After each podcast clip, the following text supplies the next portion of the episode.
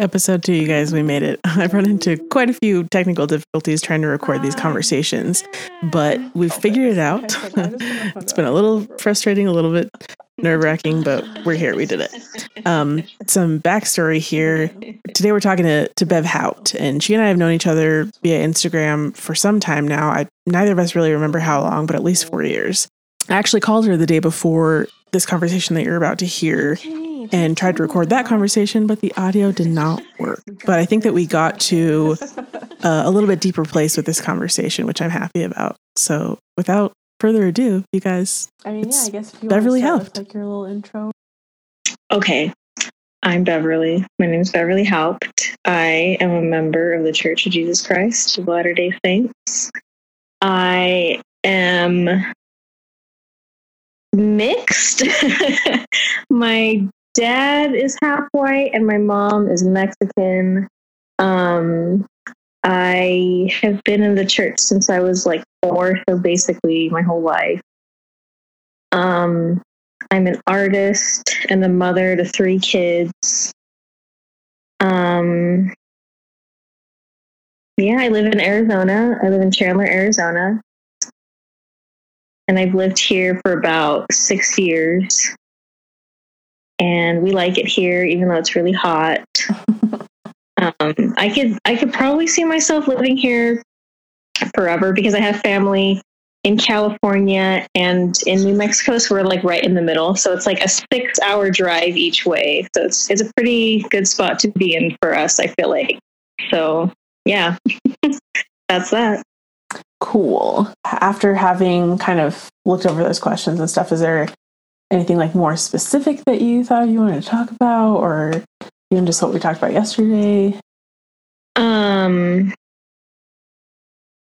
I guess I was intrigued by because we kind of just got to know each other yesterday and just like the background and and all that. But the questions that you sent to me, the ones talking about, I guess, my membership within the church or my relationship with the church were the ones that like kind of stuck out most, I guess. And to be honest, it's not something that I just like talk about with everybody. Yeah, I know. You know? Yeah.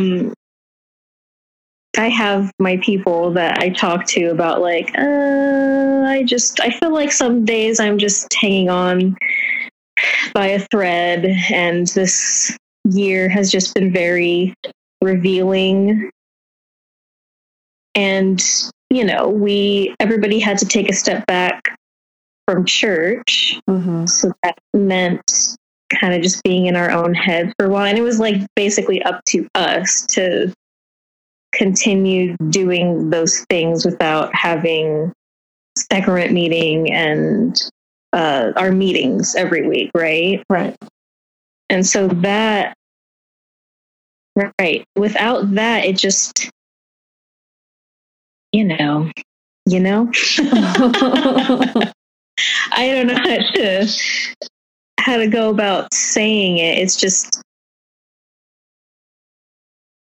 maybe you can finish my sentence. I don't know. It's been tricky for sure. Like, I know from my experience that, at first it was like super weird. Like, we were like, yeah, we'll do this. We were just mostly doing like taking the sacrament and kind of calling it good. And it wasn't until like I ran into like other moms on the playground that they'd be like, oh yeah, we do like a little like singing time, and we do like a lesson, and we do like, and I was like, oh my gosh, like we're not doing that. Should we be doing that?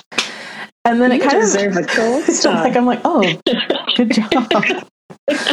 But it honestly like got to the point where we just weren't doing anything anymore and it wasn't really for any like specific reason. It just was like, I don't know, between Cameron and I, like neither of us really felt like, it wasn't like we were purposely avoiding it. We just never got around to it.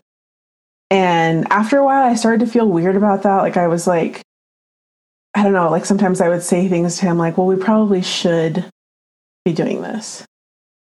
But even saying that, like I was like, if I'm saying like, oh yeah, we probably should do sacrament, like I'm like, is that because I want to or because I feel like I'm supposed to? You know? And I mean, I don't have any beef with sacrament. It just was like a lot of different feelings. And like you said, like there's a lot of things that for me have come to light, you know, in the past 12 months. And it's just like, I don't know, a lot of these things that in my heart have always felt like eeg. Like I'm like, I don't know how to feel about this, but like it makes me feel super weird to try and figure it out. And also like nobody really has a good answer for me. So I'm just going to kind of like let it go for now. And I don't know, past, because our ward has been going to sacrament in person since about September of last year. But we just have not attended like at all. Like I'm, and it was mostly just because we were like, yeah, I'm not really there yet. Like in more than one way. Yeah. Like in more than one way. Like I'm not really there yet. Like I'm not really ready to have like my little like spiritual bubble popped by everyone else. And also I'm not really there yet feeling comfortable being around that many people in a pandemic, you know? And so yeah, like I fully get that. It's been a weird ride for me. And I don't know, I like from the things that we've talked about, you know, a little bit over the past year, I could, and from the things that you've posted like on your own stories and stuff, I could tell that there was like something, maybe like we're going through like a similar thing right now, but like with everybody's experience being so different, like for me, it's like just so important to be able to explore that together, because I know that we're going to be able to kind of extrapolate on different parts of the experience, you know, like parts of like what makes me feel weird. Like the biggest issues, I mean, there's a lot, but like the biggest issues that I'm having right now, as far as like church and church policies, is like the treatment of the LGBTQ, I always say that wrong, LGBTQ+ community, and also people's defending the priesthood ban for Black people. Like that's something that's come up a lot, that it's like, well, like in my mind, like I'm like, there's no way that was like from God. God said, you don't get to do this right now, but it's fine because I'm just trying to teach you a lesson. Like I don't like that version of God, where like he does things to us to.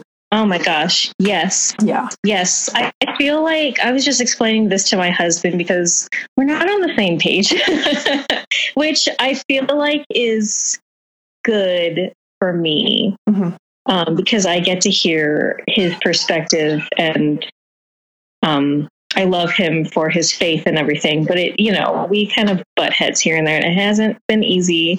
But I was just explaining to him that, like, I feel like now that I'm like in this spot and I'm comfortable where I am, I'm comfortable not claiming that I know everything and claiming like that, you know, this is the one and only true church, and everybody else like doesn't know what they're taught. Like, not that everybody thinks that way, but I feel like we're kind of. Some people really do, though. Yes. Yeah. Well, and that's something that I've bumped into a lot, is that it's like, so I like pretty early on, like came to my family because I was like, I just really don't see a point in like keeping this from my family, because in order to get through it, I'm going to have to be able to talk to them about stuff.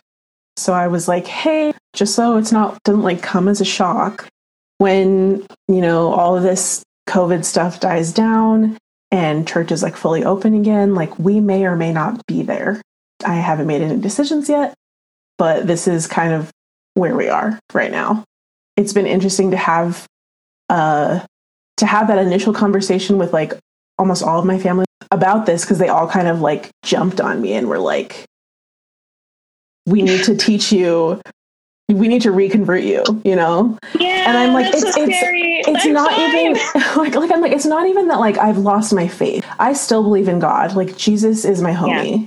And to me, it's just kind of like everything in between is so like sticky for so many reasons. And it's not that I just want to throw it all away. There's just a lot that I'm trying to work through and trying to figure out at this point, like, what about it still makes sense to me and what about it doesn't, and like, what are the reasons for either feeling good about it or not feeling good about it. Yes. And it's hard because then when talking to people, they're like, no, you can't say anything about no, because like, we are the ones with the most correct information. I'm like, the most correct. That doesn't mean like have it 100%. I feel like I've been taught a lot in church that, yeah, maybe we have like the most information, but that doesn't mean that like other belief systems are just like talking out of their butts. Like, every belief system has some truth to it. And I've been like really, you know, like on a pretty surface level, like looking into different things like astrology and like tarot cards and all of these things, is I feel like even like different religions, I feel like every piece of it has something that like is true and is real and does good and brings positive good things into people's lives. And I've always kind of felt like, even though I've known that in the back of my head, I feel like I've always kind of had it drilled into my brain. Well, we don't participate in those things because maybe like weird Satanism stuff. And I'm like, why does everything that's not part of the church have to automatically be like Satanism? Like, I'm like, yeah. Okay. Right. Oh my gosh. So yeah, I feel like since I've like, you know, we've kind of been almost forced to step back just because of the pandemic. Mm-hmm. Like, it's given us an opportunity to be like, okay, what is your life going to look like if you didn't go back to church, or if, you know, like, what does that look like? Right. But anyway, I feel like all of these experiences that I've been having and just pondering and reading about other people's experiences with either like leaving the church or having the same thoughts and feelings come up as me, it's just really changed my idea of who God is, and how I felt like God was always judging me. And like, maybe, you know, like God is supposed to be the judge, or at least maybe that's just what we're taught. Like, what if you, like, now I just, you know, sometimes I'm just like, who knows? Right. You kind of get into this circle of like, wait, but, you know. So I was just like, God knows every single move I'm making. And he's like, either like shaking his head and disappointment, or like super upset with me if I do these certain things like all the time, you know. And now I'm just like, God is fine with me. I just feel like way more chill about everything. But it's when I don't know, it's when I remember like, oh, I can't just talk with anybody about this and not have them be like, oh my gosh, like, we need to get you back to reading your scriptures. And I don't know, like, I don't want to be a project. Right. That's my biggest fear. And I do not, I've been like flipping and flopping and just praying and all of these things. And I don't see myself ever completely leaving the church behind and being somebody that just wants to see the church fail. I don't want that. Right. You know? Yeah. And I can see so many good things that come out of the church, right? Like, it's helped like a lot of people. It saved people's lives, you know? And I can't discredit that at all. And I've received so many blessings from the church myself. So I feel like I'm just in this spot where it's like, I feel like I'll be a lifelong member, but I want to be able to choose how I participate and like, maybe, you know, set more boundaries about things and stuff. So that's where I'm at with all of that. And now everybody knows. Well, I feel like, you know, whoever follows me on Instagram and has like looked through my stories, they kind of already know like how I feel about a lot of things. And I'm just saying it out loud. I don't know. I don't know if I'm being blunt or if I'm just figuring it out. And I think that's okay. And I love God and Jesus and our Heavenly Mother. And lately I'm just like kind of peeved that we don't know much about Heavenly Mother. And it's like, well, is she even there? Like, if you're telling us we have a Heavenly Mother, but she's just like kind of off in the background, like, what is she doing?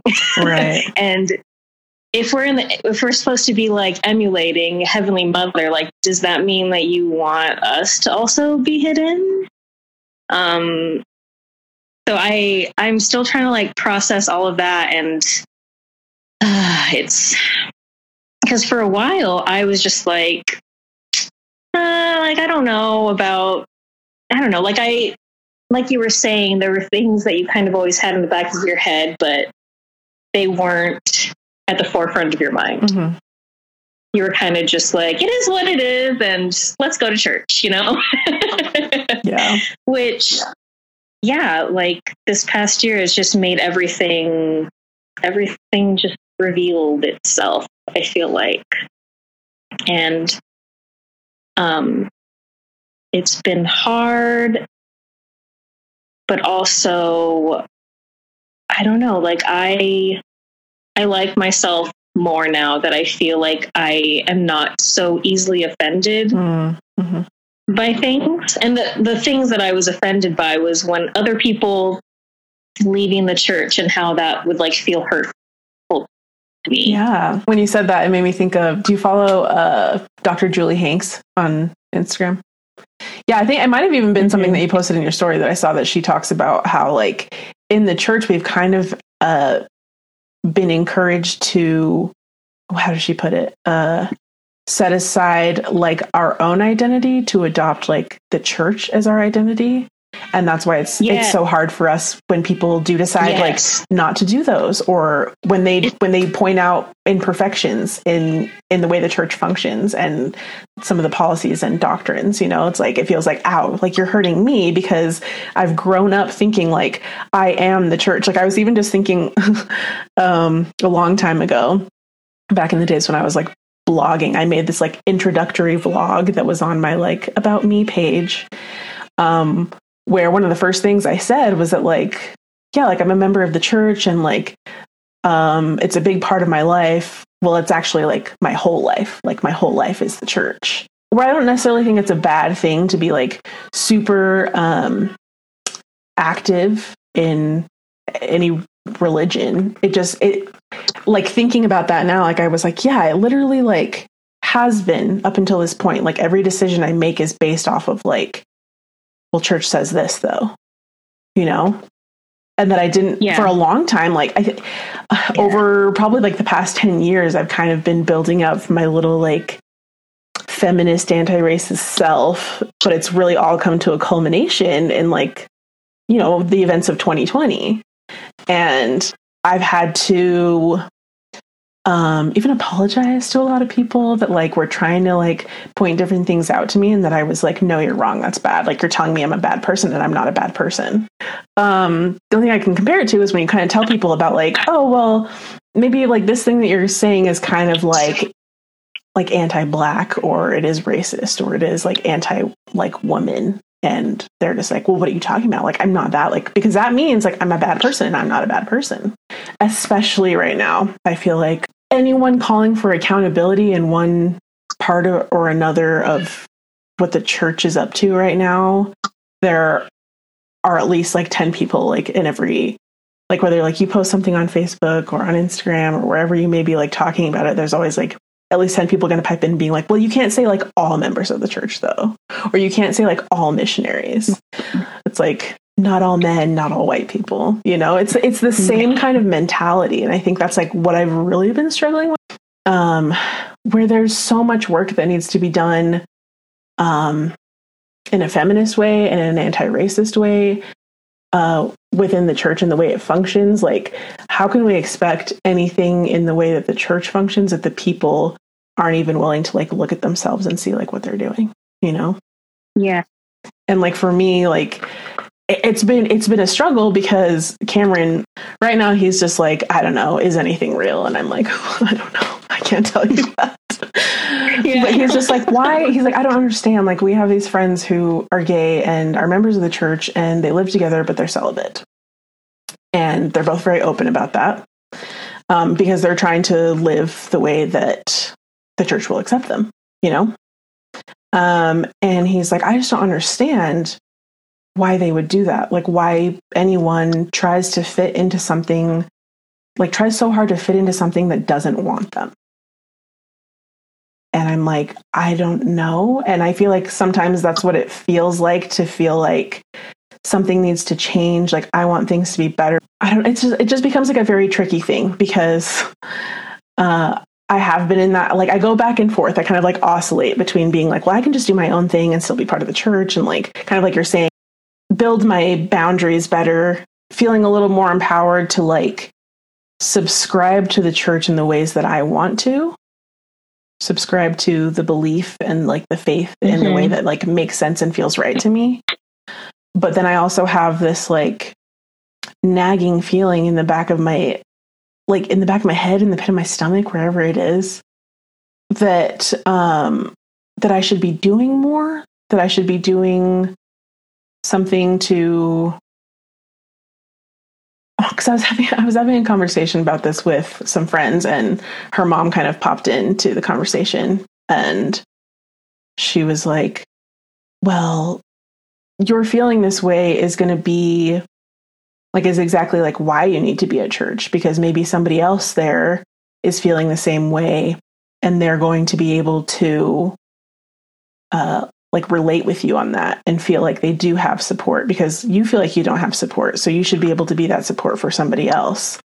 And I just have a hardest time figuring out how to balance that, like balance, like what's best for me and also trying to help people around me who I feel like I can help, you know? Yeah, for sure. I'm kind of in that camp too, where it's like, well, if I were to leave the church and like, I want growth and progress to happen within the church, especially the culture. Right. And if I'm just like, see ya, like that's just one more person that can't help to possibly change the culture. Right. You know, even though I'm just one person, I feel like, in my own little ward, I could be, you know, a shoulder to like lean on. Right. Possibly. And it was, so we've been meeting like for church for sacrament meeting. Yeah. Probably around the same time as you. We mostly just watch like the broadcast. Right. Because we're like not morning people. Even though our ward starts at like 10:30, it's like, oh my gosh, we have to get all these kids ready. Like, no, let's just watch it on the TV. But we did go the Sunday before conference. Actually we went a couple weeks before that, and it was fast and testimony meeting. And I was like, okay, cool. Like, what are we going to hear? And somebody came up, and I was very grateful that she went up to give her testimony. She is from Hawaii. Like, she grew up in Hawaii. She's Hawaiian or Polynesian. I'm just not sure like what the correct term is. Right. She's from Hawaii, and she was saying how she has noticed that, you know, everybody says that the church is the same everywhere, but it's not. Yeah. The church is like, she was basically saying like the church is like way more lax in Hawaii. Like I feel like people are more relaxed there. And she was just saying how it's not the case here in Arizona. It's like Mesa, Tempe, Chandler. This is like another Utah, I guess, or Gilbert. There's a temple in Gilbert. And so there's like a lot of members here. Okay. And so she was kind of comparing those, and she was saying that she was like kind of questioning her own membership, but she's trying to go back because she wants her son to get baptized. And she, at one point, she basically like invited everybody to like be more kind and loving and like accepting of, I think that she even mentioned the LGBTQ community. I couldn't say like exactly what she said, but I was like, cool, be my friend. Mm-hmm. You know, yeah. Like she, I don't know. She just, she mentioned something about like choosing how you want to participate, or maybe that's just like an impression that I got when I was listening to her speak. And I just felt like this overwhelming, like, man, like I got to get up there too. You know, like I wasn't expecting, I haven't gone up to like bear my testimony or anything in quite a while. Cause I just I don't feel like it. I'm not going to do it if I don't feel like it. Right. And so like, I was like, kind of like, oh, should I go up there? And I was just feeling nervous. And I feel like if I don't, I'm just going to be like sitting here nervous the whole time, mm-hmm. you know? Because I just wanted to go and kind of reiterate like, hey, like I totally get those feelings and all of that. Just my favorite thing in church meetings is when people are vulnerable. Mm-hmm. Like, mm-hmm. I don't want to hear people being like, this is what we did. Like, I'm so righteous, right? I was at the temple for the 5th time this week. Da, da, da, da, da. So I was like, all right, we get it. And that's what I feel like church is supposed to be, is all these broken people just like taking care of each other. Mm. But I went up and I mentioned like, I thought that was so brave of you to say this experience, and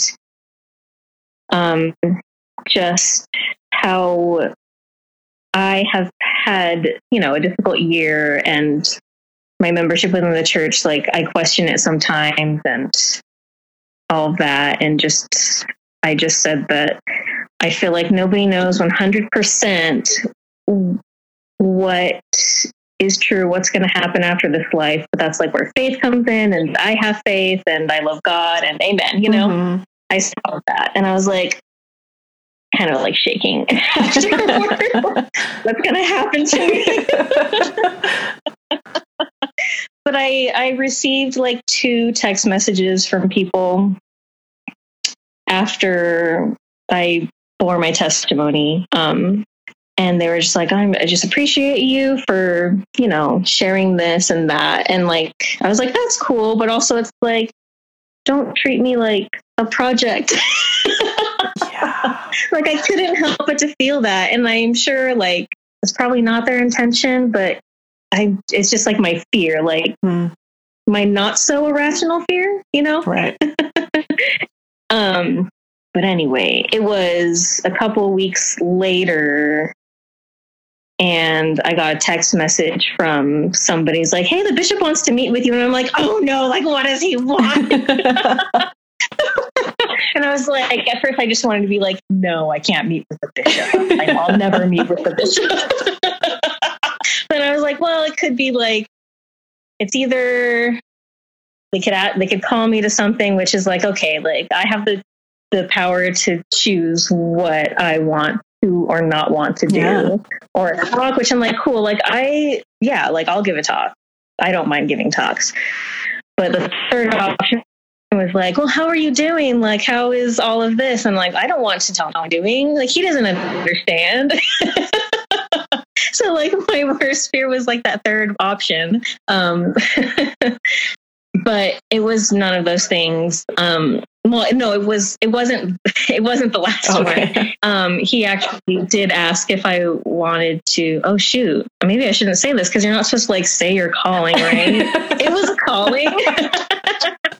Secret. It was a calling, and I'll just, yeah. It was a new calling that won't happen. It probably won't happen until we start doing second hour again. But it was a calling that I can totally see myself doing, and that I've like wanted to. And if yeah, I don't know. By the time that like this gets out, then I can like openly share, I guess. I don't know. Is that like a rule? I feel like that's like an unspoken rule. Right? Yeah, I don't feel like I've ever like been explicitly told that, but it is always kind of like a don't tell anybody but your family kind of thing. But I don't know why. Yeah. Like, don't tell anyone.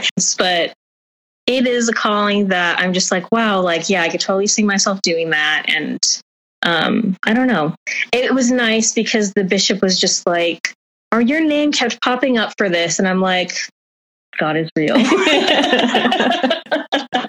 Yes, bishop. Yes. That's awesome. That's good. So that was, I don't know. That was like a pretty good, I don't know, couple of experiences that I've had since going back to church, and I think that just the first time going back, or even, you know, having to like sit in the lesson might be kind of scary because you just like don't know what somebody's going to say or how it's going to make you feel. Yeah. And I don't know, man. Well, I'm glad to like hear that you had a good experience, because that has been like my number one fear concerning church is like, I don't want to go and have to hear people say like the dumbest crap I've ever heard, like that they shouldn't be saying in church, you know? Like, I'm just like, because like we didn't have like they weren't even like broadcasting stuff until like September last year, but every month like our neighborhood was doing like and I think at one point in the summertime the Relief Society did like a little like outdoor, like, we're gonna be all in like camp chairs in the church parking lot, like 6 feet away from each other, all wearing masks and all this stuff. And I went to a good chunk of those, and every time I left just being like, no one understands what I'm feeling. But more than that, it feels like they don't care. And that's like a really crappy feeling. Like, I don't know, much like I talked about in the first episode, that like for the longest time, I just haven't really even like registered in my brain that like 80, if not more percent of the time, I'm the only brown person in the room, you know? And a lot of that, I think for me has been, I don't know, has just kind of like amped up that anxiety that I have around people right now. It's because it's like, I like to be a person who like talks about things that are important to me. Like, I don't love small talk. Like, I like to kind of just jump in with people and talk about the things, but I've felt like so much more, just unable to do that, like more apprehensive about doing that, because I'm like, what if I, because so many times already I've had the experience where like I put myself out there. I put my vulnerability on the line, and then somebody comes along and is like, no, you're wrong. And I'm just like, KKK, cool. Like, but then there's like that stereotype of like, you know, there is like the angry black woman stereotype. I'm not a black woman, but I feel like I often get put in that box of like, well, you're just like the sensitive brown girl, like overly sensitive. Like, you just need to stop reading into what people are saying. And with these women, it wasn't necessarily that they were like doing that outright, but like I think it was like the week of George Floyd's murder that I was just feeling like super, super sensitive, and like everyone I know is an idiot. But I just was like, I can't right now. And like they had planned one of these neighborhood women get-togethers, and it was going to be in the parking lot, same thing. And I told Cameron before I left, like I was like, I really am like nervous to go. Like, I don't really want to go, but I also feel like it doesn't do me any good to like not try and not see. Like, I don't know if I'll find somebody there who's going to make me feel validated. Like, maybe I will. Yeah. And I got there, and there was like maybe six of us all together. And for various reasons, like the fact that like nobody brought it up, and I didn't want to be the one to like, hey, did you hear about this thing? Cause like, you know, everybody knows about it. Just nobody's talking about it. And yes. I feel like I am always the person to be like, hey, let's talk about this thing. And then everyone's like, oh, you're like the downer, you're the whatever. And so I kind of like waited to kind of see if anybody would say anything, and they didn't. And I was just like feeling really emotional to begin with. And I was like crying, and they were like, "Are you okay?" And I was like, "No." And they were like, "Do you want to talk about it?" And I was like, "No, like I don't," because I mean, and I know they could have come up with whatever reason like that I was crying, but like, I just was like, I do not feel safe in this space to talk about that. And I didn't even say that much. Like, I just was like, no, I don't want to talk about it. But, you know, as the night went on, I think we were probably out there for like 2 hours, and there were just like different things that were said that was like, not anything like malicious, but I was just like, it was so clear to me the sheer ignorance of like race issues and social issues that I just was like, I can't be here anymore. And right around then they were like, "Oh, let's call it a night." And like, as I was walking away, there was another girl who was like, "Hey, like, I know that you said like you don't want to talk about it, but like, are you okay?" And I was like, "No." And I kind of like, I was a little more comfortable with her, and because it was one-on-one, I didn't feel like the immense pressure. Yeah. And I was like kind of explaining to her like different things that were said in the conversation that I would like made me feel super uncomfortable. And it was like use, like inappropriate use of the word like ghetto, and also someone talking about like, "Oh yeah, like I really want to hang like a Confederate flag, but no one would understand the reasons why." I'm like, there's no good reason to hang a Confederate flag. But and as I was like explaining this to her, she was like, "Oh yeah, my gosh, like I had no idea. Like I'd never heard that before. I did not know that that was a thing." And where I was like, okay, she didn't know, but also like, is that better or worse? That she was like so fully unaware. Right. And I'm like, I guess I can't necessarily blame people for their previous ignorance, but like at this point, you could be doing things to remedy that, you know? And mm-hmm. that's just kind of been like my biggest thing is like, I don't want to go to church and hear people say just like ignorant things, and maybe even sometimes like purposefully like malignant things. That I'm just like, I don't feel like I'm in a place like emotionally or like mentally to like handle that right now. But I don't know, at the same time, like maybe I'd be surprised with what I'd find, even if there was just like one other person, like you said, should bearing their testimony or whatever, that I just like, I've basically for like the better part of a year now, I just have been like, I'm going to keep mostly everyone at arm's length at this point, because I've had a real problem with boundaries in the past to a point where like it just has gotten really messy, and people have said like, I don't know, like people who I've tried to give like the benefit of the doubt have just been like, no, you're the bad person for telling me that I did something wrong. And I'm like, okay, well, I don't know. It's really hard. Yeah, it just has. Yeah. It has felt like a waste of energy to try to talk to people who aren't. Yeah, for sure. Yeah. Like you have to. It sucks. You just have to be like super like tiptoe around things and use certain kinds of language. I feel like to be like, "Hey, this is happening. This wake up," you know. And I don't really have any experience with that. Well, I kind of do, but I don't know if I want to share.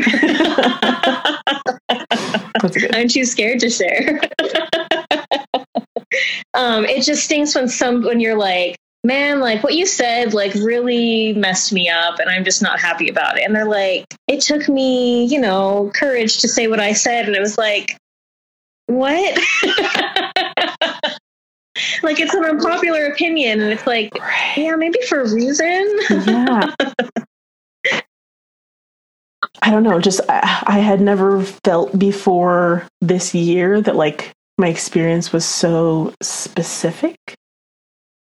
That like being brown, being raised in Utah, and being raised in the church, and having the mindset that, like, yes, racism is real, because there are plenty of brown people who are like, I can't be racist because I'm brown. Not true. But just like, but it's been like important for me to be able to, I don't know, find like what that means, because I know it means something. Like, I know it doesn't mean nothing. Like, it's not, it has affected my experience, and I'm still kind of figuring out the ways that like it has. I don't know, obvious that people felt one way or another about my not being white, whether like, and it wasn't always like inherently like a bad thing, you know, like when I would tell people my dad was bishop and they were like, oh, you go to a Spanish speaking ward? I'm like, no, my dad is a brown bishop over white people. Can your brain handle that? Because it kind of seems like maybe not. Yeah, that's crazy. I remember, so I moved to Las Cruces, New Mexico when I was 16. And I remember it was a while after that, like we'd already been in the ward for maybe like a year or more. And I remember one of my friends mentioned to me when I first saw you like at church that you were like investigators of the church and you were like looking to join the church. And it's like, no, like I've been in the church like my whole life. You know, it's like people kind of assume that like, oh, like a person of color couldn't be a member their whole life. You know, like it's, I guess it's kind of, it's rare. I think it's safe to say that it's rare in the United States for a person of color to be a member of the church for their whole life. I don't know like what the statistics are of how many members of color there are in the US. Has there been anything that we can look up? I don't know. That would be interesting to know though. And it's like, but that's the thing is that like, maybe it is. And I have never really thought that it was like rare for someone to have been like, what do they call like born in the covenant? Because, like family friends and people that my parents have met here that are from Mexico or that they knew from Mexico before they moved here, all of their kids and like all my family, like we were all born into the church, but because like my parents and their parents were converts to the church.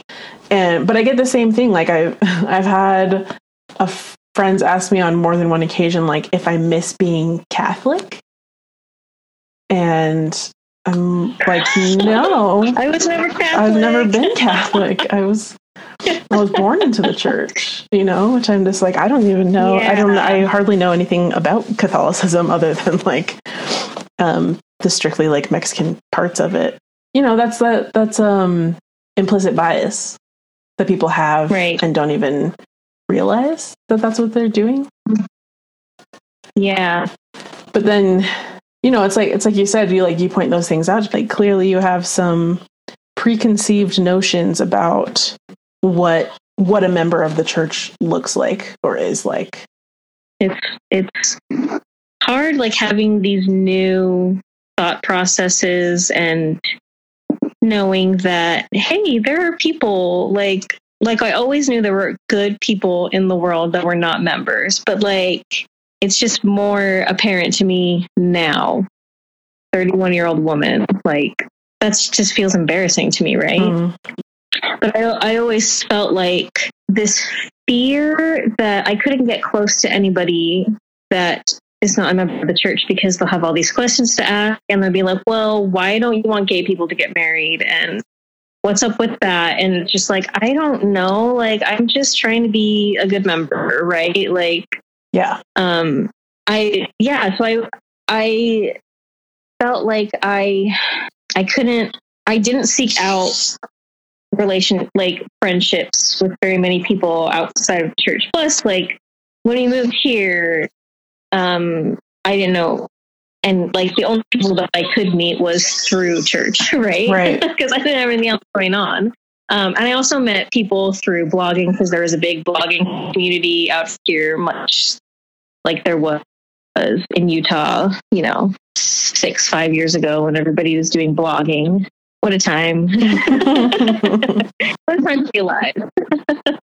So, but even through blogging, everybody that I met was a member of the church, because it was just like a big Mormon woman stereotype, hobby, what have you. Mm-hmm. So I just haven't had very many opportunities to like become friends with anyone that's not a member of the church.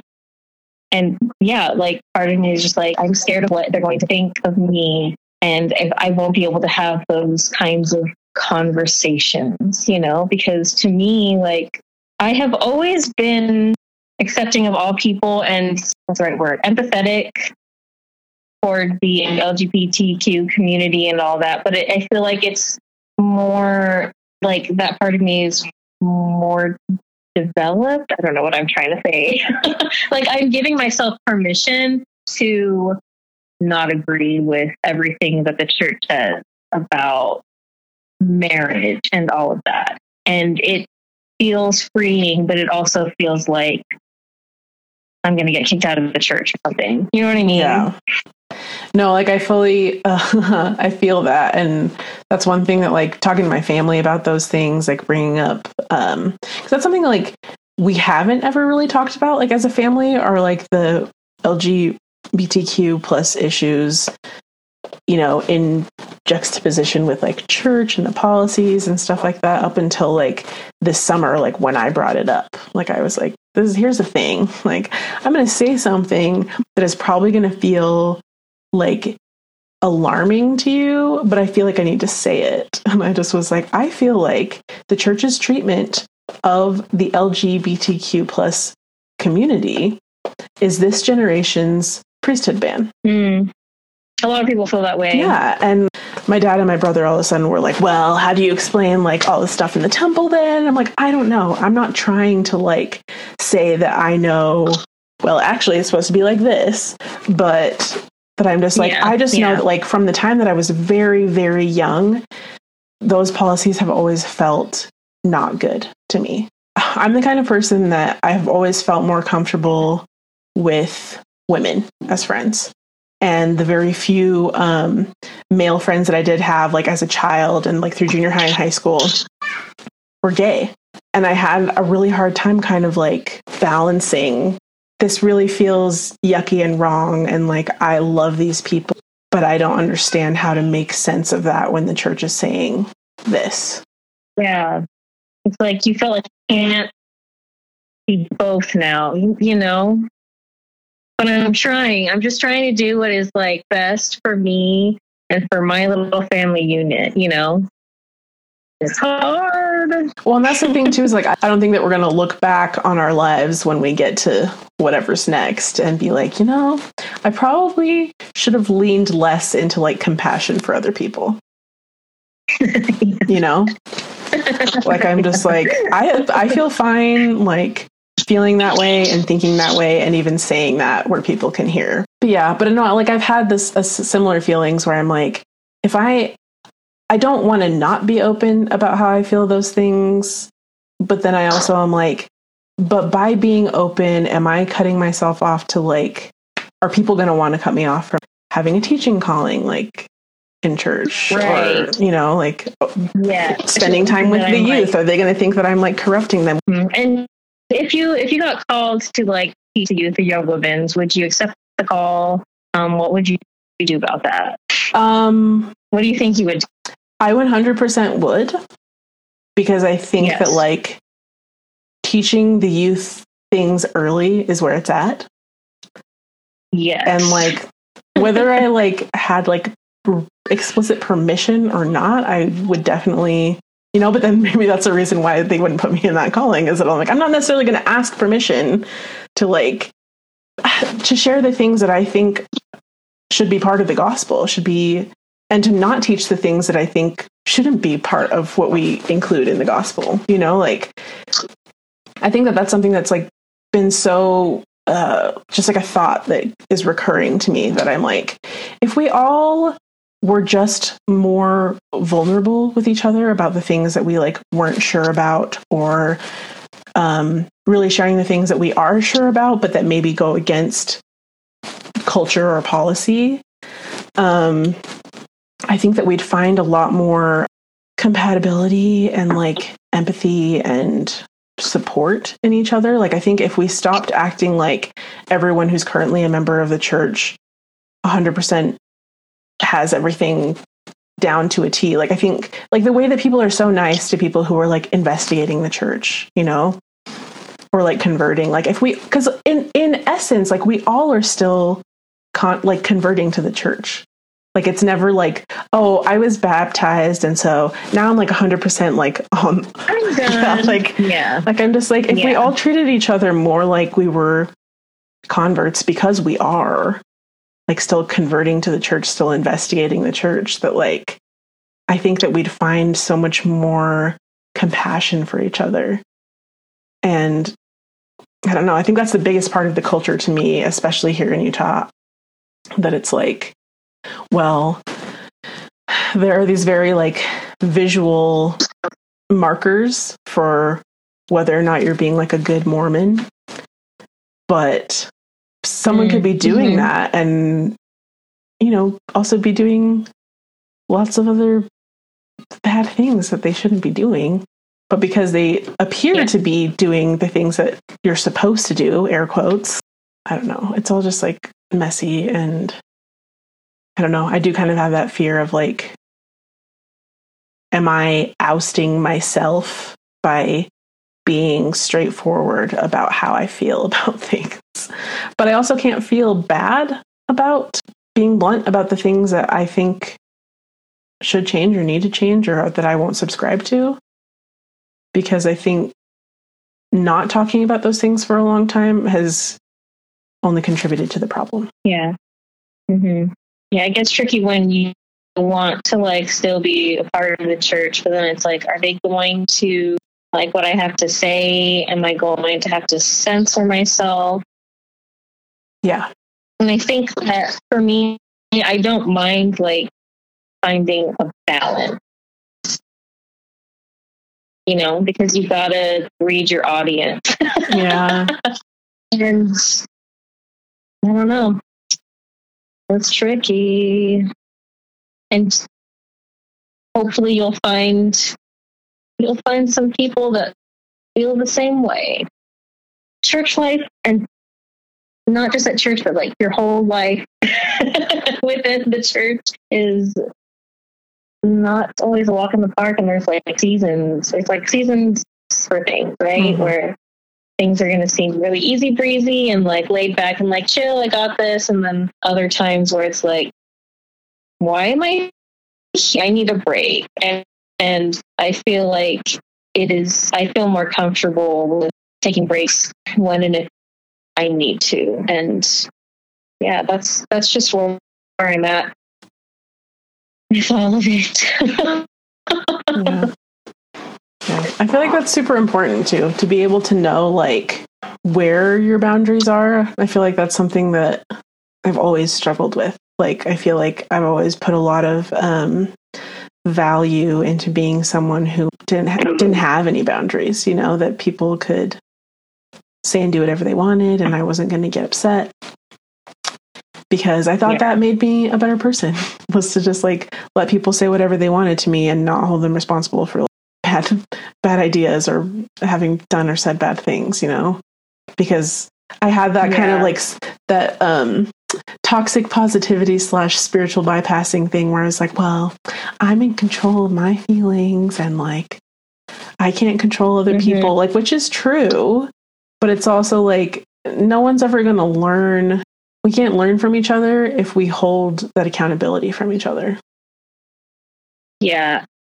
I was talking with my friend recently, and she said something like, you have to teach people how you want to be treated. Like, it's not up to them to figure out how you should be treated and how you'll feel, you know, welcomed and accepted or heard.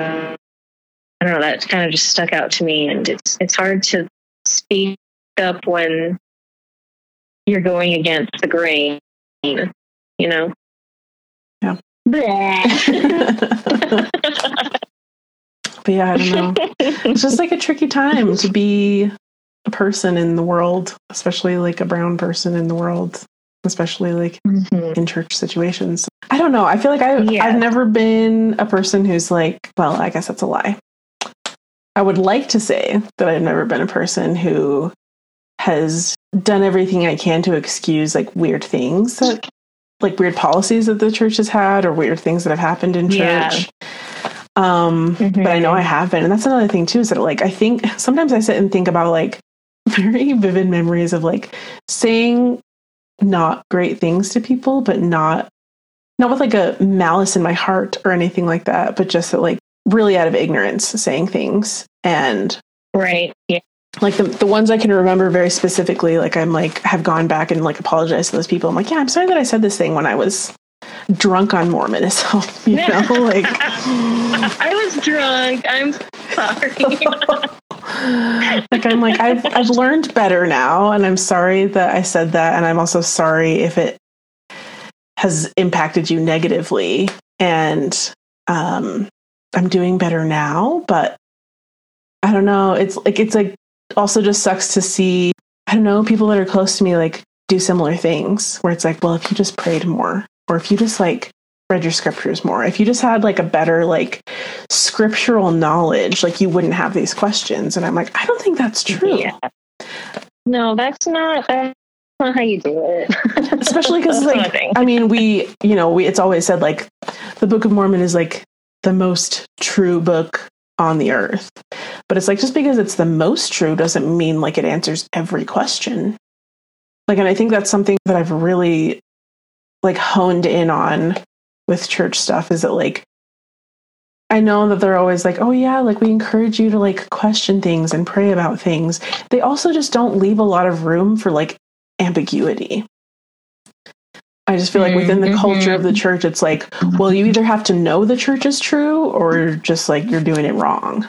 You know, you either have to know like with assurance, like, but like, how can you know those things? Especially with like, when they talk about like the definition of faith and the definition of knowledge, right? Like, why are we always encourage everyone to know everything when they literally cannot know those things? They can feel it and believe it. That's different than like knowing it. You know what I mean? Yeah. And we can all have freedom to like have faith in whatever, I feel like whatever makes sense to our minds and our souls and our hearts, you know, like everybody has a different understanding of who God is or who our heavenly parents are. Does that mean that like which is it? Like, which version of God is the correct one? Right. I feel like God's always judging me. And I was like, man, like, God is so disappointed in me for like having this and this and this thought. And now I'm just like, no way.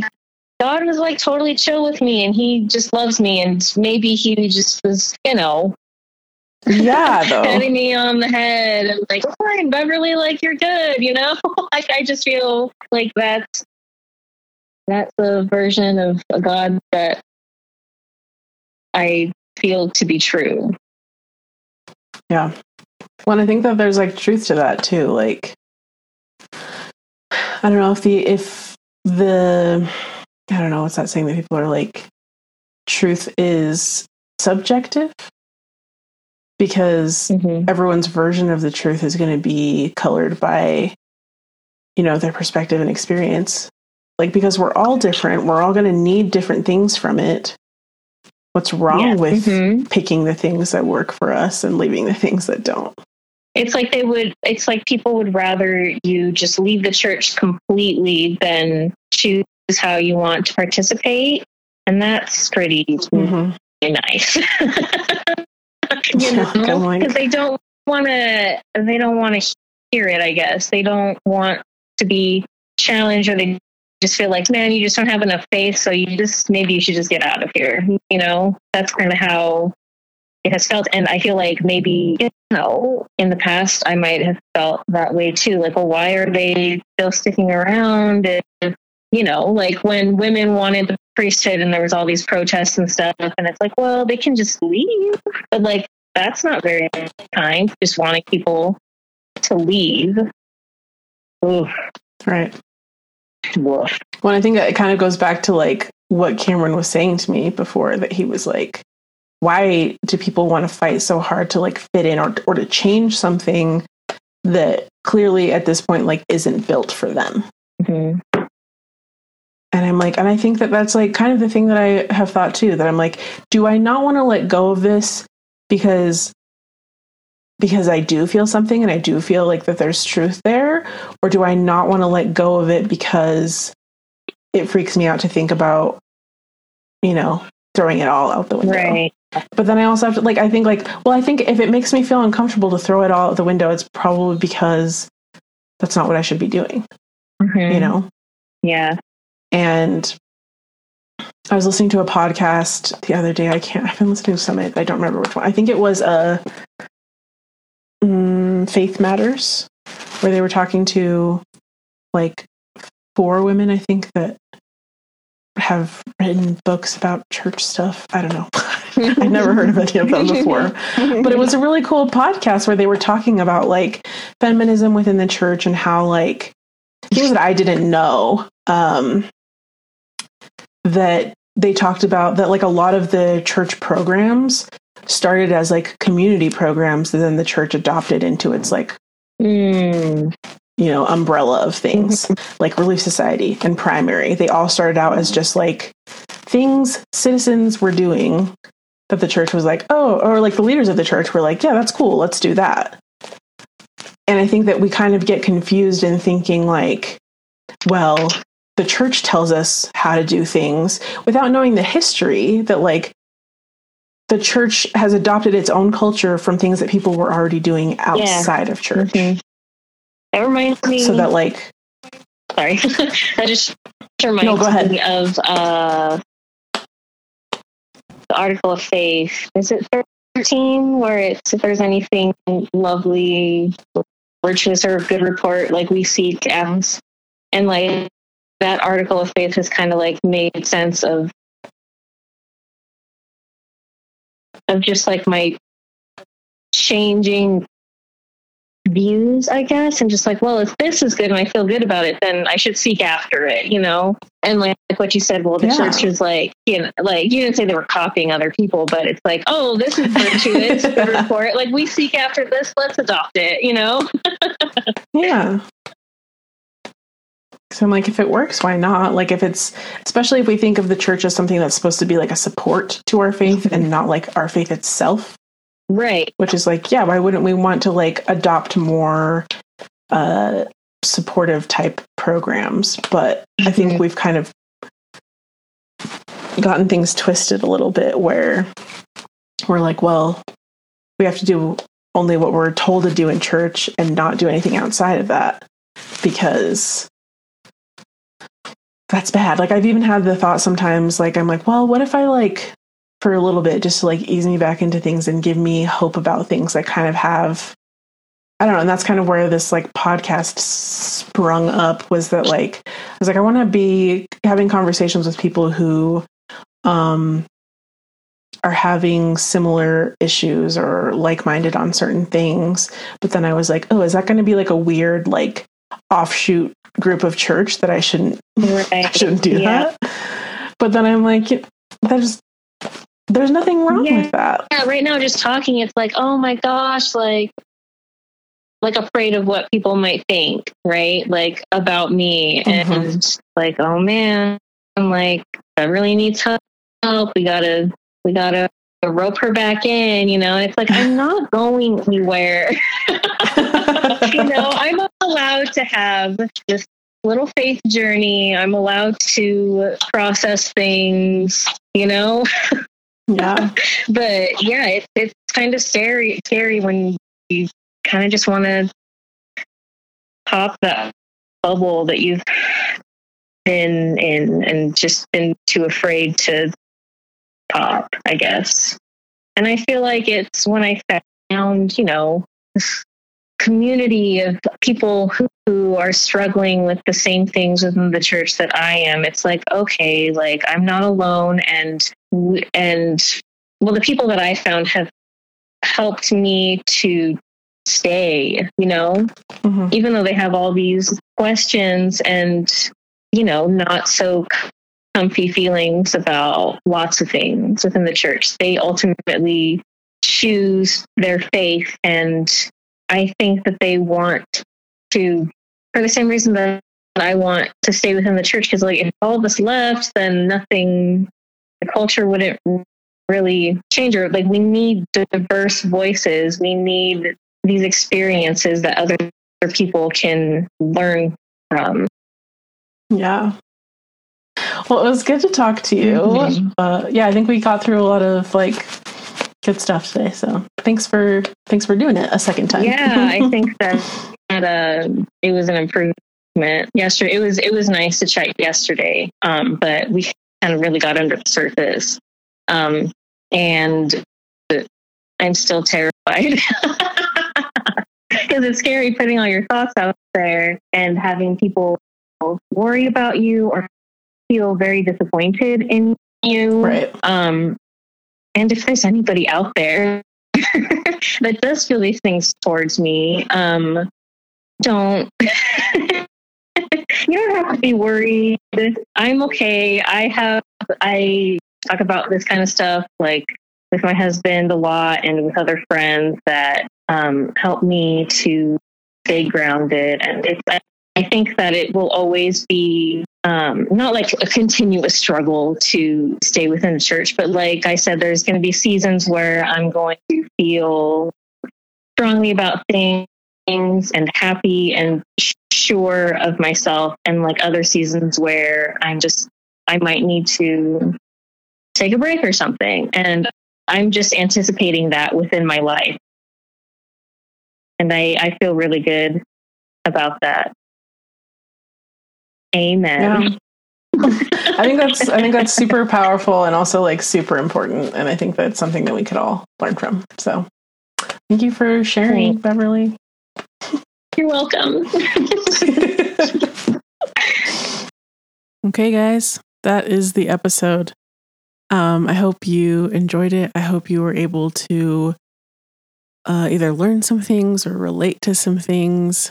And thank you again, Beverly, for being willing and for being vulnerable. I know that it can be scary to talk about some of this stuff, but I think that the only way to get past it is to go through it. So until next time, love you, bye.